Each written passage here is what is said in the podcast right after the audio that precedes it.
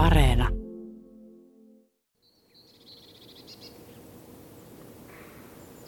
Aurinko paistaa tuolta puitten välistä ja hanki hohkaa niin kuin se olisi täynnä ihan tällaisia pieniä timantteja. Oh, tänne mä yleensä tuonne mun murheeni, jos sellaisia aina välillä on.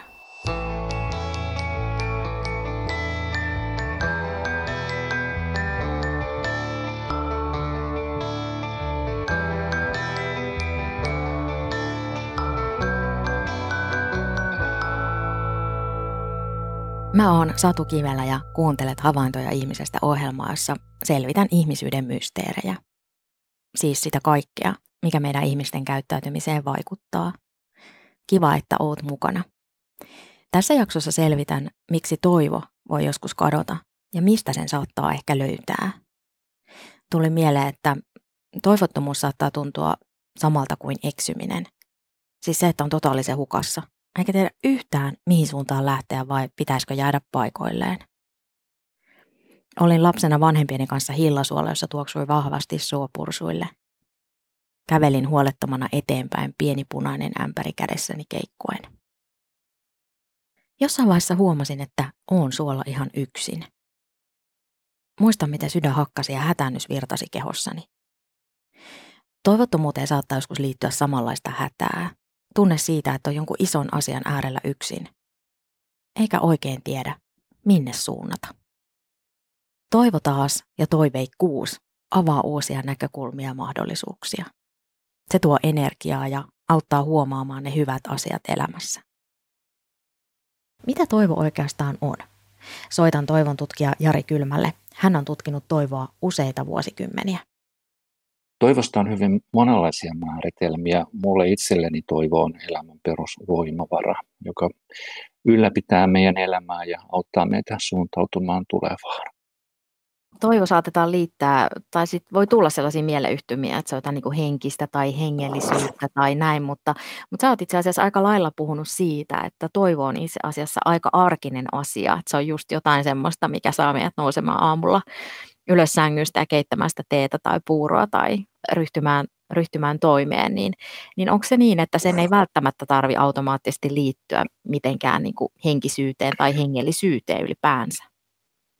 Useissa tutkimuksissa toivo liitetään henkisyyteen ja hengellisyyteen, mutta siellä on niin kuin monta eri tasoa. Että jos ajatellaan esimerkiksi tätä henkisyyttä, niin mä ymmärrän, että se on niin jotenkin tämmöiseen elämän tarkoitukseen liittyvää pohdintaa ja, ja sitä kautta sitten toivo kytkeytyy tämmöisiin käsitteisiin kuin elämän voima ja elämän halu. Eli tietyllä tavalla nämä kertoo mun mielestä, että me ollaan hyvin syvällä tasolla ihmisen olemuksessa, kun me puhutaan toivosta. Mutta toivon ei tarvitse välttämättä liittyä sitten hengellisyyteen. Eli omien tutkimusten ja myös muiden tutkijoiden tutkimusten mukaan, niin toivossa on paljon tämmöistä hyvin arkista. Ja, ja siitä huolimatta, että vaikka ihmisellä ei olisi suhdetta Jumalaan, niin hän voi kokea toivoa. Että se ei välttämättä liity tähän hengellisyyteen näin voimakkaasti. Pyysin ihmisiä kertomaan kokemuksiaan toivosta ja toivottomuudesta tätä jaksoa varten. Kiitos kaikille kokemuksistaan kertoneille. Eräs vastaajista kirjoitti mulle näin. Toivo merkitsee elämää ja elämän halua – Toivoa ruokkivat nuoret ihmiset, lapset, tapaamiset ystävien, ylipäätään ihmisten kanssa, hyvän tahdon eleet. Pyrin pitämään yllä toivoa elämässäni olemalla yhteydessä ystäviin, säännöstelemällä negatiivisia uutisia ja välttelemällä vihapuhetta.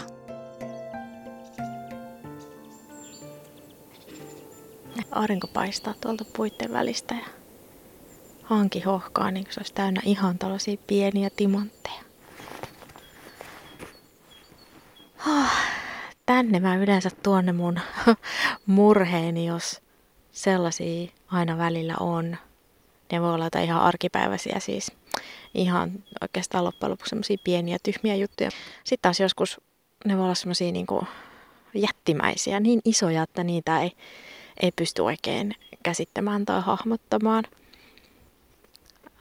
niin kuin esimerkiksi joku ilmastonmuutos, niin siitä on onneksi paljon tietoa ja, ja sitä kautta voi sitten yrittää saada jonkinlaista käsitystä, mutta, mutta sitten samaan aikaan myös siitä tulee sitten sellainen olo, että se on niin massiivinen, että mitä, mitä yksi ihminen voi, voi tehdä. Että helposti siinä sitten kyllä kokee erilaisia toivottomuuden tunteita. Jotenkin se toivottomuus on silleen hirveän, se voi olla niin kuin hetkellinen häivähdys tai sitten se voi olla niin kuin pitkään jatkuva semmoinen vähän niin kuin joku varjo, joka kulkee perässä ja muistuttaa, että muista tämäkin maailman vääryys. Mutta sitten samaan aikaan mä ajattelen, että meidän on kyllä niin kuin tärkeä tietyllä tavalla niin kuin ymmärtää niitä kehityskulkuja, mitä maailmassa on menossa. On ne sitten niin pienen pieniä tai sitten tuollaisia valtavan isoja. Villieläinten kuudes joukkosukupuutto on käynnissä. Tutkijoiden mukaan se on pahin jopa 66 miljoonaa vuoteen. Se vaarantaa myös ihmisen olemassaolon. Ilmastonmuutos, globaali eriarvoisuus, pandemia, pahuus. Listaa voisi jatkaa loputtomiin. Onko siis mikään ihme, jos välillä kokee kaiken tämän keskellä toivottomuutta? En ole suinkaan ainoa. Nimetön kertoo kokemuksistaan näin. Koin toivottomuutta julmuudesta, heikompien ihmisten ja eläinten sortamisesta ja hyväksikäyttämisestä ja ihmisten häikäilemättömyydestä. Se lannistaa, ahdistaa ja itkettää. Mitä tiedetään sitten siitä, että mitkä, mitkä horjuttaa ihmisen toiveikkuutta? No varmasti niin kuin erilaiset elämän koettelemukset on, on yksi keskeinen tekijä, joka voi niin kuin horjuttaa sitä toivoa.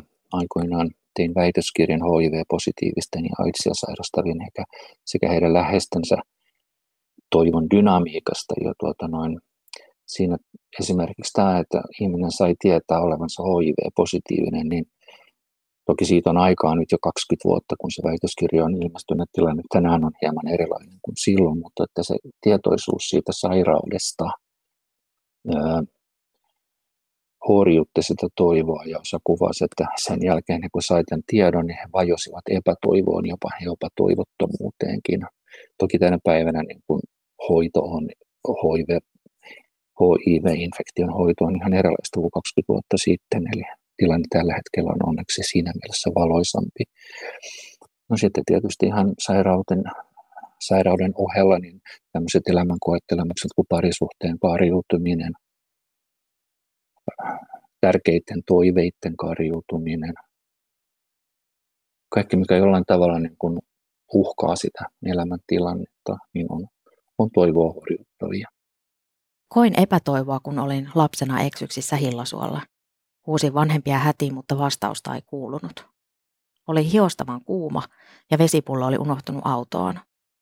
Katselin ämpärin pohjalla olevia oranssina hehkuvia hilloja ja odottelin. Filosofi Marsio puhuu paljon tästä näin, että toivossa on oleellista tämä yhteisyys ja yhteys johonkin. Ja jotkut viisaat ihmiset on myös puhuneet sillä tavalla, että ihminen on olemassa vain suhteessa toiseen ja vain suhteessa toiseen voi tulla omaksi itsekseen. Ja tämä suhde tosiaan voi olla niin kuin suhde toiseen ihmiseen, se voi olla suhde Jumalaan, se voi olla suhde johonkin muuhun korkeampaan voimaan, suhde luontoon, suhde lemmikkeihin, jotain, johon ihminen on niin kuin kontaktissa. Toivon voi määritellä aika monella tavalla. Toivo voi olla passiivista tai aktiivista. Aktiivista toivoa voi ruokkia ja ylläpitää toiminnan kautta. Erityisesti terapeutit ja psykologit painottavat aktiivisen toivon merkitystä.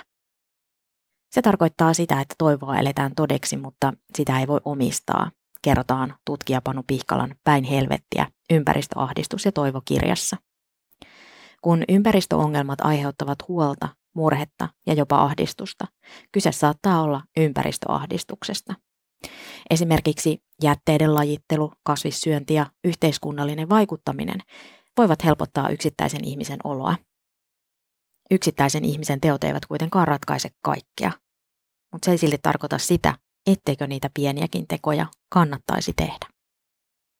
Monia muitakin ongelmia, kuten köyhyyttä tai syrjäyttämistä, täytyy tarkastella myöskin yhteiskunnallisten rakenteiden näkökulmasta. On väärin vastuuttaa vain yksilöitä ongelmista, jotka usein ovat globaaleja ja monimutkaisia ja vaativat usein rakenteellisia muutoksia, kuten esimerkiksi ilmastonmuutos. Mitä muuta sitten tiedetään, että mitkä kaikki seikat vaikuttaa siihen, että kokeeko ihminen sitä toiveikkuutta, että vaikuttaako sosioekonominen asema, temperamentti, elämäntilanne, ikä, sukupuoli, tämän tyyppiset asiat siihen, että miten me sitä toiveikkuutta tai toivoa koetaan? No ne tutkimukset toivosta, niin mitä esimerkiksi itse olen tehnyt ja niitä paljon käytän myös lähteinä, niin, niin on yleensä keskittyneet johonkin tiettyyn elämäntilanteeseen tai esimerkiksi johonkin tiettyyn sairauteen ja sairauden kanssa elämiseen. Ja, ja näissä tutkimuksissa on tullut sitten esille myös näiden demografisten, sosiodemografisten muuttujien merkitys niin kuin toivolle, mutta ne on hyvin vaihtelevia, että ei voi sanoa, että miehet on toivottomampia kuin naiset tai tietyn ikäiset on toiveikkaampia kuin toisen ikäiset.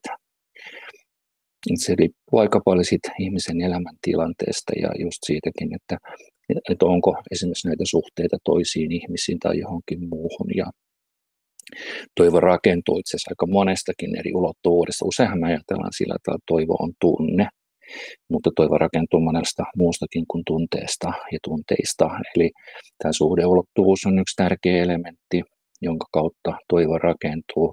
Toiminta, toiminnallisuus on yksi tärkeä elementti, jota kautta toivo rakentuu. Niin kuin puhuttiin tuossa vähän ennen sitä haastattelua, että, että pienikin tekeminen, vaikka nyt esimerkiksi ajatellaan nyt tätä ilmastokriisiä ynnä muuta, niin tuota pienikin tekeminen sen eteen tuo ihmiselle niin kuin toivoa. Sitten on tietysti tämmöinen niin kuin ajatteluun ja pohtimiseen liittyvä kognitiivinen ulottuvuus myös sen toivon kannalta tärkeä ja aikaulottuvuus, eli menneisyys, nykyisyys ja tulevaisuus. Eli me eletään tietyllä tavalla kolmessa ajanjaksossa koko ajan. Meillä on menneisyys, meillä on nykyisyys ja meillä on tulevaisuus. Ja, ja kaikissa näissä ulottuvuuksissa voi olla niitä aineksia sitten sille toivolle. Toivo on aika abstrakti käsite. Sitten samalla se on yhtä välttämätön kuin happi, ruoka, vesi, suoja ja uni. Toivon menettäminen on meille siis oikeasti vaarallista.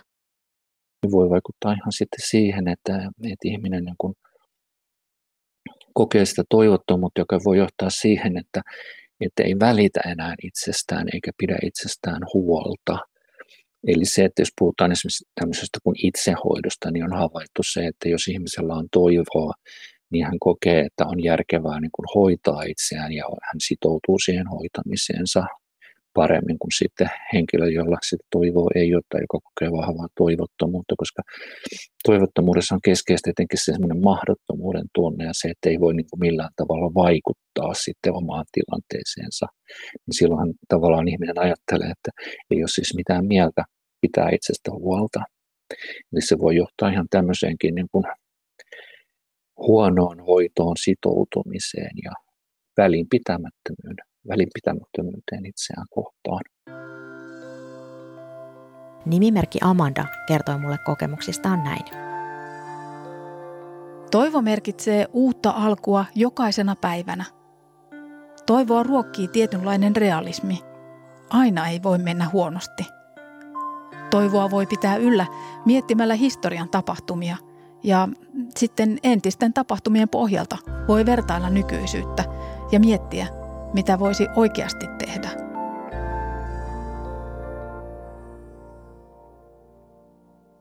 Yritän tuoda toivoa toisille ja siinä samalla saan sitä myös itse.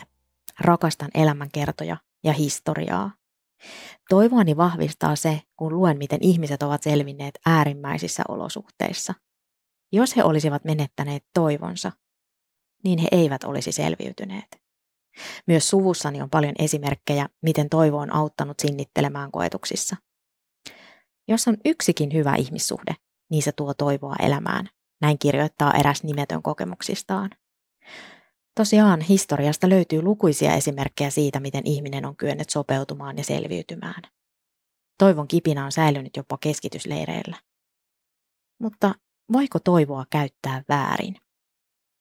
Jos nyt lähdetään siitä, että toivo on tämmöinen dynaaminen elämänvoima, joka niin kun on tämmöinen perusvoimavara ihmisen elämässä ja auttaa ihmistä elämään eteenpäin, niin ää, tällä tasolla ajattelen, että esimerkiksi niin kuin vaikkapa kuolevan potilaankin toivon vahvistaminen on oikeutettu eikä se ole eettisesti väärin. Toki kenellekään ei saa valehdella. Et sitten tullaan ehkä tämmöisiin niin kuin käsitteellisiinkin kysymyksiin, että mitä tarkoitetaan toivolla ja mitä tarkoitetaan toiveilla. Itse näen sillä tavalla, että toiveet on jotain, jolla on tämmöinen konkreettinen kohde, että tai ei sen tarvitse olla konkreettinen kohde, mutta kuitenkin selkeä kohde, että toivon asiaa A, toivon asiaa B, toivon asiaa C.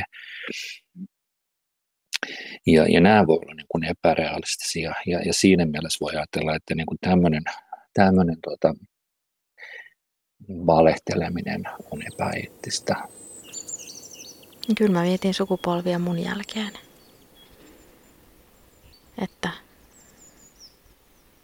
millainen maailma on sitten, millaista luontoa sitten on, onko sitä. Että välillä tuntuu, että me ei ihan tajutakaan, mitä kaikkea tapahtuu samaan aikaan. Niin kuin ilmastonmuutos ja kuudes sukupuuttolajeilla.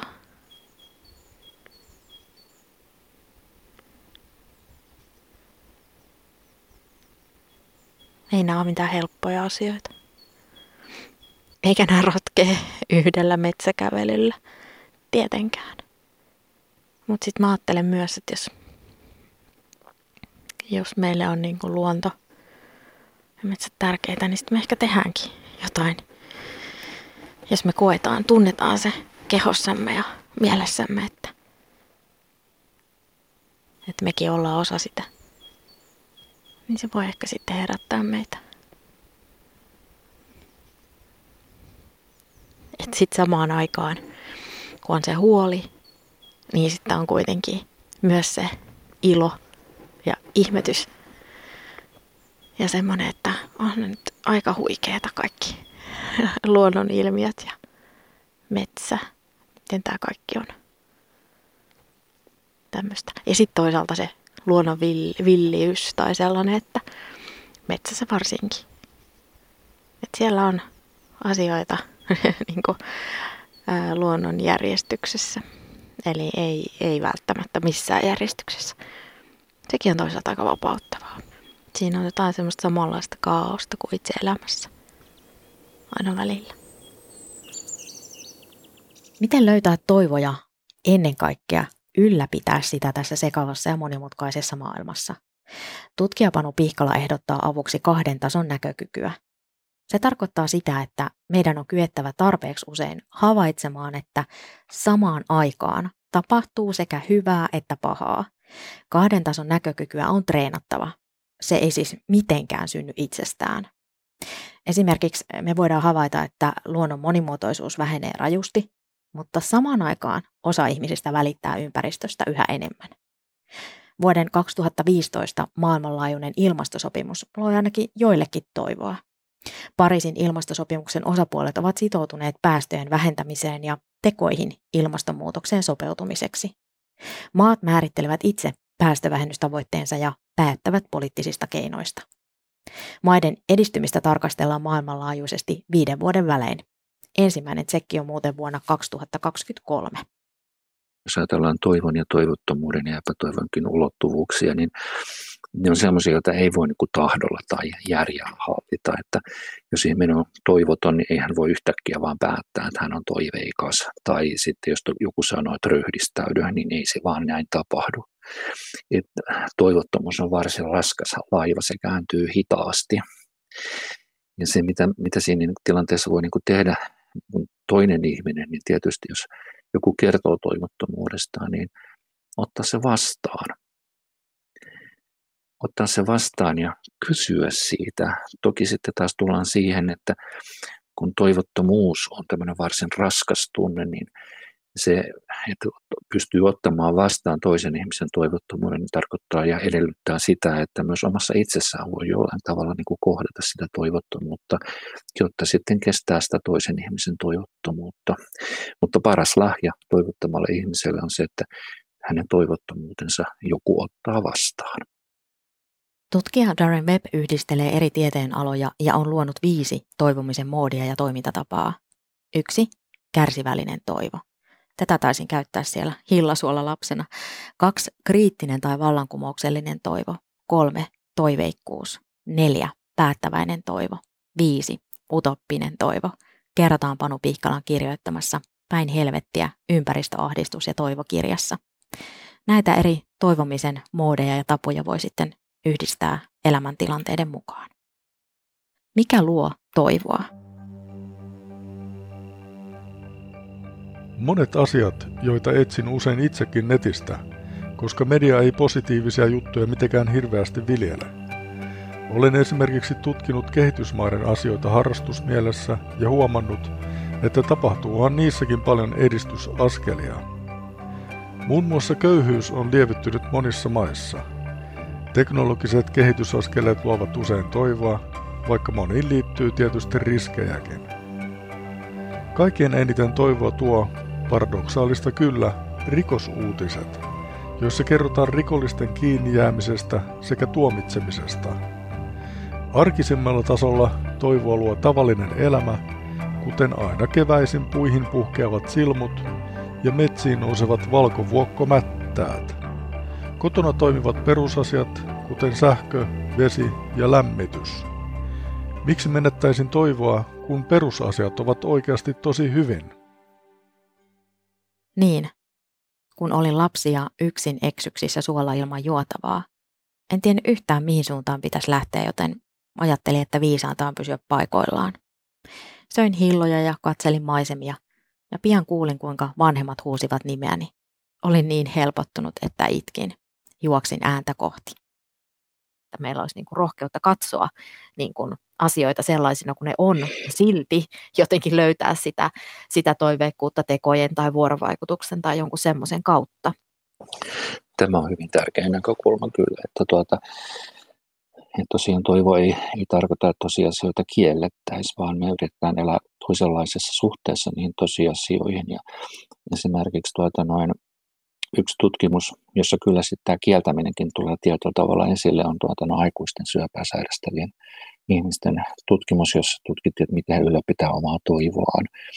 Ja, ja tuota, toisaalta he niin kuin ottivat sen vaikean sairauden niin kuin vakavasti ja pitivät sitä yhtenä elämänsä realiteettina ja pohtivat sitä, mutta toisaalta välillä he rajoittivat sitä ja sen sairauden vaikutusta niin omaan ajatteluun, eli kieltäytyivät ajattelemasta, että jossain määrin se joskus toimii, toimii mutta tässäkin on tärkeää muistaa se, että, että toisaalta siinä rinnalla kulkee myös se, että välillä se vaikea asia, oli se sitten sairaus tai mikä tahansa, niin se niin kuin todetaan ja, ja ajatellaan, että se on nyt tällä hetkellä yksi osa tätä elämää, että ei kielletä sitä kokonaan pois. Nimettömän toivoa ruokkii se, että perusasiat ovat hyvin. Yritän elää riittävän fiksusti, jotta aiheuttaisin tälle maapallolle ja ihmiskunnalle pikemminkin hyvää kuin pahaa. Pääjuttuni on kuitenkin henkilökohtainen taistelu rikollisuutta ja rikollisia vastaan. Teen kaikkea mitä vaan ehdin ja jaksan. Ilmiannan, levitän tietoa, harrastan amatööririkostutkintaa ja niin edelleen. Tietenkin täytyy myös huolehtia itsestä esimerkiksi syömällä terveellisesti, nukkumalla riittävästi ja rentoutumalla. Jari Kylmä on tutkinut toivoa useiden vuosikymmenien ajan. Tutkimustyö on auttanut ymmärtämään toivoa ja arvostamaan sitä. Toivossa on jotain mysteeriomaista, jota ei oikein voi sanojen ja määrittelyiden kautta kahlita, toteaa Kylmä. Hän kertoo yhä oppivansa jotain uutta toivosta – kyllä nämä suhteet ihmisiin, läheisiin ihmisiin, ystäviin. Sitten mulla on kaksi yksivuotiaista villikkokissaa täällä kotona. Välillä he ovat aika, aikamoisia riiviöitä ja, ja toki sekin kuuluu yksivuotiaalle kissalle ja ihan normaalisti. He ovat hyvin tärkeitä omalle toivolleni. Ja sitten pidän kasveista. Toki kissatkin jonkun verran tykkää kasveista ja ovat tuhonneet niitä, mutta tuota, pidän viherkasveista ja sitten ää, puutarhanhoidosta tämmöisenä niin kuin toiminnallisena pointtina niin kuin to, omaan toivooni. Luonto, luonnossa kävely, vuodeaikojen vaihtelu. Amandalle toivo merkitsee uutta alkua jokaisena päivänä. Hänen toivoa ruokkii realismi. Aina ei voi mennä huonosti. Toivottomuus ei ole koskaan kohdallani pysyvä olotila. En vaivu itsesääliin, enkä lankea lohduttautumaan herkuttelemalla. Toivottomuuteen löytyy useimmiten selkeät syyt, ja pitää vain pyrkiä rohkeasti eteenpäin. Toivoa voi etsiä katsomalla itseään ulkopuolelta. Toivottomuutta koen kohdatessani valheita ja jatkuvaa vääristelyä. Pitää kuitenkin luottaa, että oikeus voittaa ja toivo löytää paikkansa.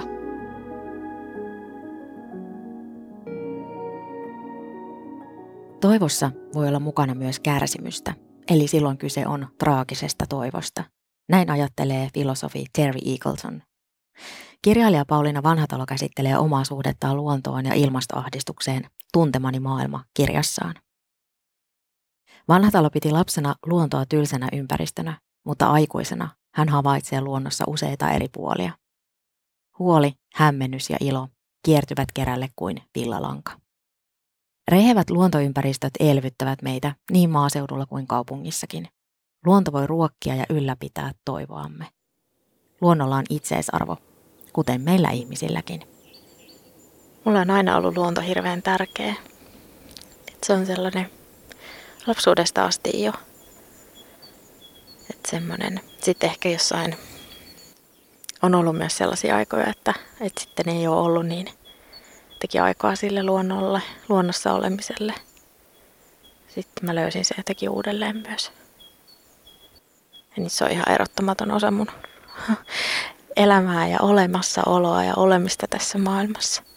Että on joku paikka, missä aina tulee sellainen jotenkin tosi hyvä olo ja, ja semmoinen. Ja mä ajattelen kyllä, että, että vaikka eihän se sit vie, on syytäkin, että me tunnetaan huonoa omatuntoa joistakin asioista, maailman tilasta ja näin.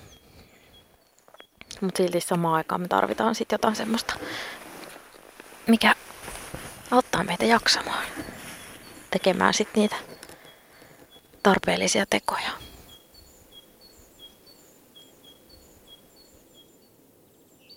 Mä olen Satu Kivelä ja tämä ohjelma on Havaintoja ihmisestä. Kiitos, että kuuntelit. Voit lähettää palautetta tai toiveita teemoista havaintoja.ihmisestä at yle.fi. Aiempia jaksoja voit muuten kuunnella Yle Areenasta. Moikka!